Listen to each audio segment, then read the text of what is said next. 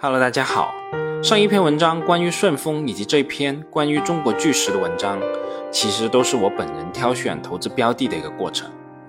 但其实这样说是很容易造成误会的。有朋友可能会理解成我在荐股，对于这一点，我得特别强调清楚，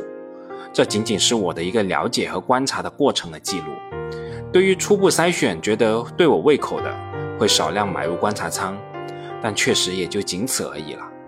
后续如果通过深入的了解，认为这是一家值得投资的企业，那就是另外一件事了。好了，我们闲话也不说，我们回到我们今天的主角——中国巨石这家公司。说句实在话，我在之前是完全没有听说过，也没有关注过有这样一家公司，而且我个人感觉它的公司名称是不太好理解的。巨石，这是一家做什么的企业呢？卖石头的吗？还冠以中国的名称？难道这是一家开山卖石头的央企吗？我怎么突然间会对这样一家企业感兴趣呢？我觉得这个问题可以从中国巨石的掌门人张玉强说起。张玉强是浙江桐乡人，中国巨石的实际掌舵者和创始人。他拥有两个身份，一个是央企骨干企业的总裁，他所掌舵的中国巨石是央企中国建材集团旗下的混合所有制企业。中国建材持有中国巨石的股权比例是百分之二十六点九七，而另一方面，张玉强同时也是一家民企的掌门人，他一手创办的正实控股集团是百分之百的民营企业，旗下拥有风电、特钢、物流等多个产业。张玉强通过正实控股持有中国巨石百分之十五点五九的股份，那为什么会形成这样一种我们外人看起来有点奇怪的股权安排呢？这一切要从中国巨石的历史说起。中国巨石的前身最早可以追溯到浙江桐乡的一家名叫石门东风布厂的一家小作坊。一九七二年，张玉强从江西九江玻纤总厂拉来了一台简陋的拉丝机，开始生产玻璃纤维。一九九三年，桐乡市巨石玻璃纤维有限公司成立。在上世纪末的最后几年里，世界的玻纤市场出现了全行业的衰退，中国玻纤市场的相关企业也陷入了困境。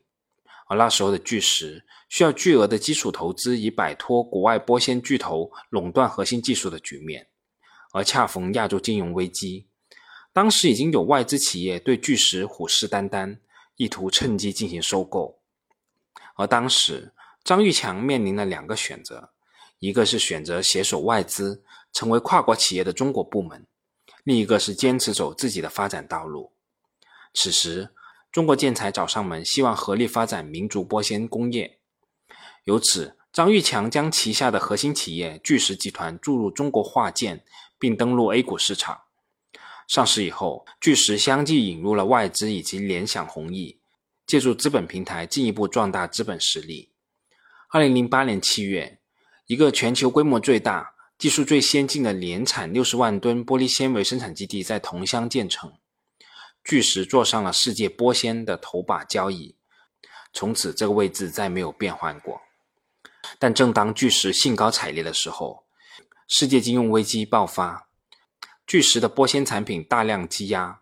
张玉强与中国建材的高层商量以后，做出了一个大胆的不停产等复苏的决定。在事后看来，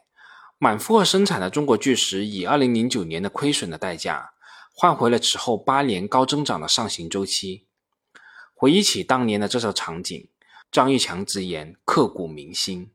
也愈发感受到了央企与民企合拍的重要性。中国建材的品牌、规模、技术、融资等优势，给巨石持续注入了强劲的催化剂，同时又保障了巨石市场化的决策机制，非常不容易。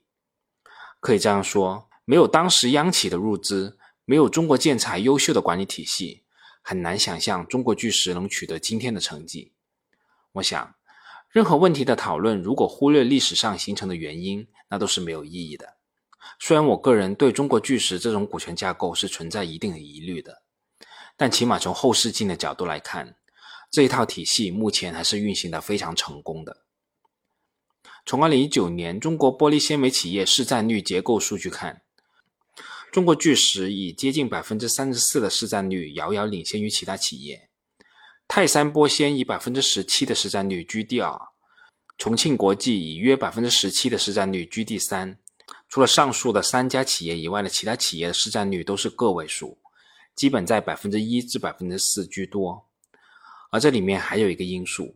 就是同属中国建材旗下的中国巨石和中材科技两大公司在玻璃纤维市场的占有率加起来接近百分之五十，可以说是基本垄断了玻纤市场。至于这两家企业是否会合并、合并的预期等等这些问题，就不是我们这里可以讨论的问题了。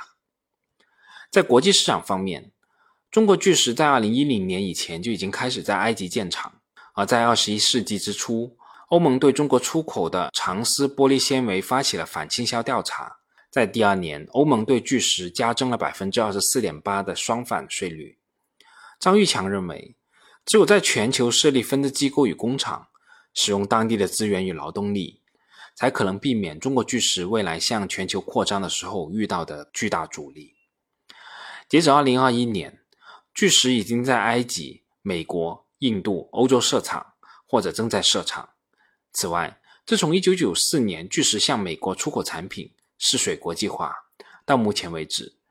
共设立了十四家海外子公司，分别在欧洲的法国、西班牙、意大利。北美的美国、加拿大、南美的巴西、亚洲的日本、中国香港、韩国、印度、非洲的南非都设立了子公司。这些子公司的销售范围覆盖全球一百多个国家和地区。中国巨石、欧文斯科林、日本电器硝子、泰山玻纤、重庆国际。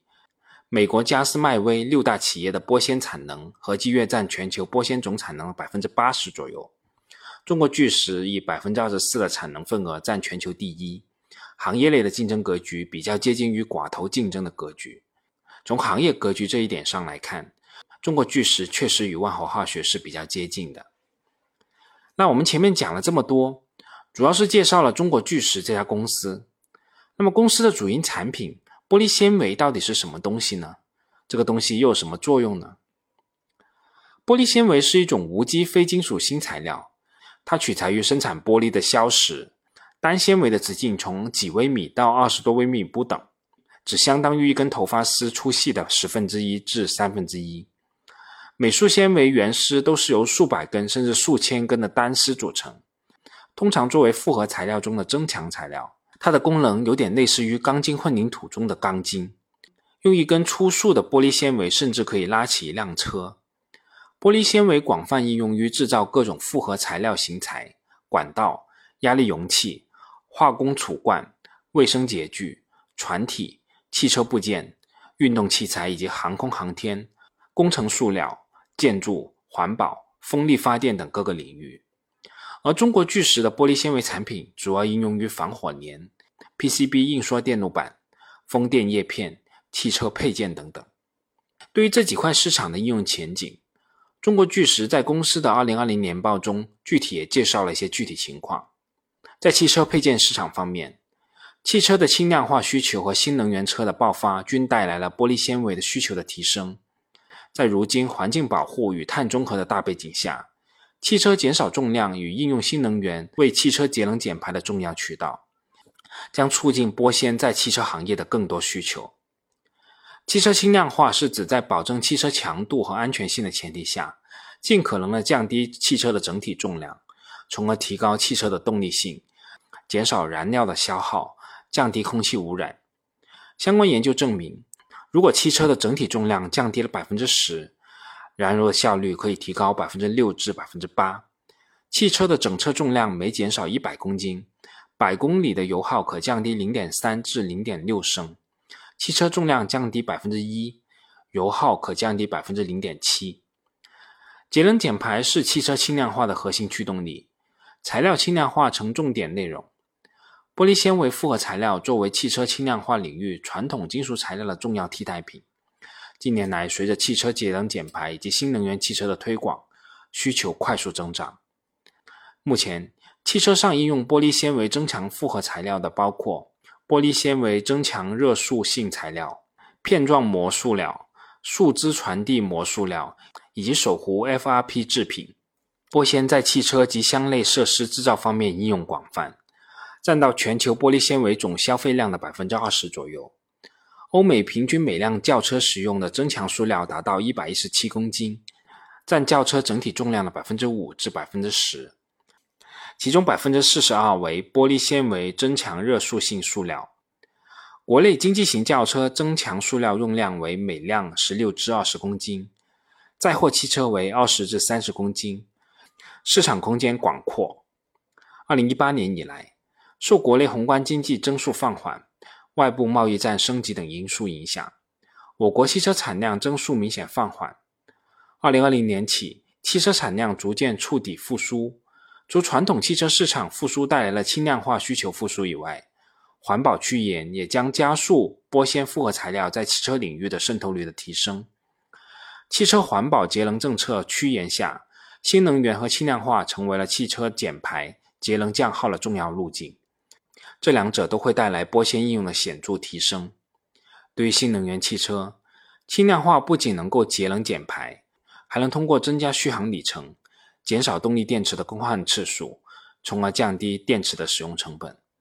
在目前电池成本高、关键技术尚没有突破的背景下，新能源汽车对轻量化的需求显得尤为迫切。而整体处于高增长的新能源汽车也将有力拉动玻纤轻量化材料的需求。在政策的支持下，近几年新能源汽车的销量快速增长。二零一九年十二月，工信部发布了《新能源汽车产业发展规划（二零二一至二零三五）》，规划明确提出，二零二五年我国新能源汽车的销量占比要达到当年汽车总销量的百分之二十五。而在另一个市场，PCB 印刷电路板方面，主要是 PCB 产业的发展促成了玻璃纤维需求的增加。电子玻纤纱是一种绝缘性较好的玻纤材料，可以制成玻纤布，用于印制电路板的核心基材覆铜板的生产。电子玻纤纱约占覆铜板成本的百分之二十五至百分之四十，是制备 PCB 的重要原材料。它的需求与 PCB 行业发展息息相关。在智能化。信息化的时代浪潮之下，五 G 基建、大数据中心等等数字化新基建的发展，对 PCB 以及上游电子纱、电子布原材料的供应数量和质量提出了更高的要求。而在风电应用领域，风电叶片大型化也会导致需求更多的玻璃纤维。在风电行业，玻纤主要应用于制造风电叶片以及机舱罩等部分。其中叶片占风机的成本约百分之二十。中国目前已经成为世界上规模最大的风电市场。二零一九年五月，国家发改委下发了关于完善风电上网电价政策的通知，再次调低了风电上网电价，并首次明确陆上风电平价。二零二零年底以后，陆上风电补贴取消，风机设备的抢装至二零一九年开始进入高潮。二零二零年。全国风电新增并网装机容量七千一百六十七万千瓦，其中陆上风电新增装机六千八百六十一万千瓦，海上风机新增装机三百零六万千瓦。截止二零二零年底，我国可再生能源发电装机容量中，风电装机达到二点八一亿千瓦，其中陆上风机累计装机二点七一亿千瓦，海上风电累计装机约九百万千瓦。相关部门推出的政策是我国风电产业发展的驱动力，同时也是导致市场供需关系变化的重要原因。二零二一年的三月一号，国家电网公司发布碳达峰碳中和行动方案，其中主要提出将大力发展清洁能源，预计二零二五年和二零三零年，电能占终端能源消耗比重将达到百分之三十和百分之三十五以上。从路径规划上来看，将在能源供给侧构建多元化清洁能源供应体系，在能源消费侧全面推进电气化和节能提效。不仅将会给风电并网构建绿色通道，还将支持分布式电源和微电网发展。风电用玻纤纱也因此供需紧俏。至二零一九年底，玻纤龙头企业纷纷对产品结构进行调整，加大对风电用玻纤纱的生产。虽然在二零二一年底以后，海上风电中央财政补贴政策也将取消，但不少地方政府已经积极出台了海上风电投资、度电补贴政策等激励措施。目前，广东已经出台地方补贴政策，浙江在“十四五”能源规划中也明确将对海上风电予以地方补贴。由此可见，未来十年，中国的风电行业仍将保持较高的增速，行业的高景气度也将持续。二零二一年，陆上风电进入平价时代。未来风电的需求增长主要依赖于度电成本的下降。大容量、长叶片、高塔架被认为是降低度电成本的主要手段。十亿瓦以上的风电叶片约需要一万吨的玻纤用量。随着风机容量越来越大，风机叶片朝着大型化趋势演变。每兆瓦风电叶片所需的玻纤用量增加，长期也将利好风电用玻纤产品的需求。好了，由于篇幅所限。这次关于中国巨石，我们就先讲这么多。下次回来，我们再来说说中国巨石的财务部分的内容。我们下次再见吧。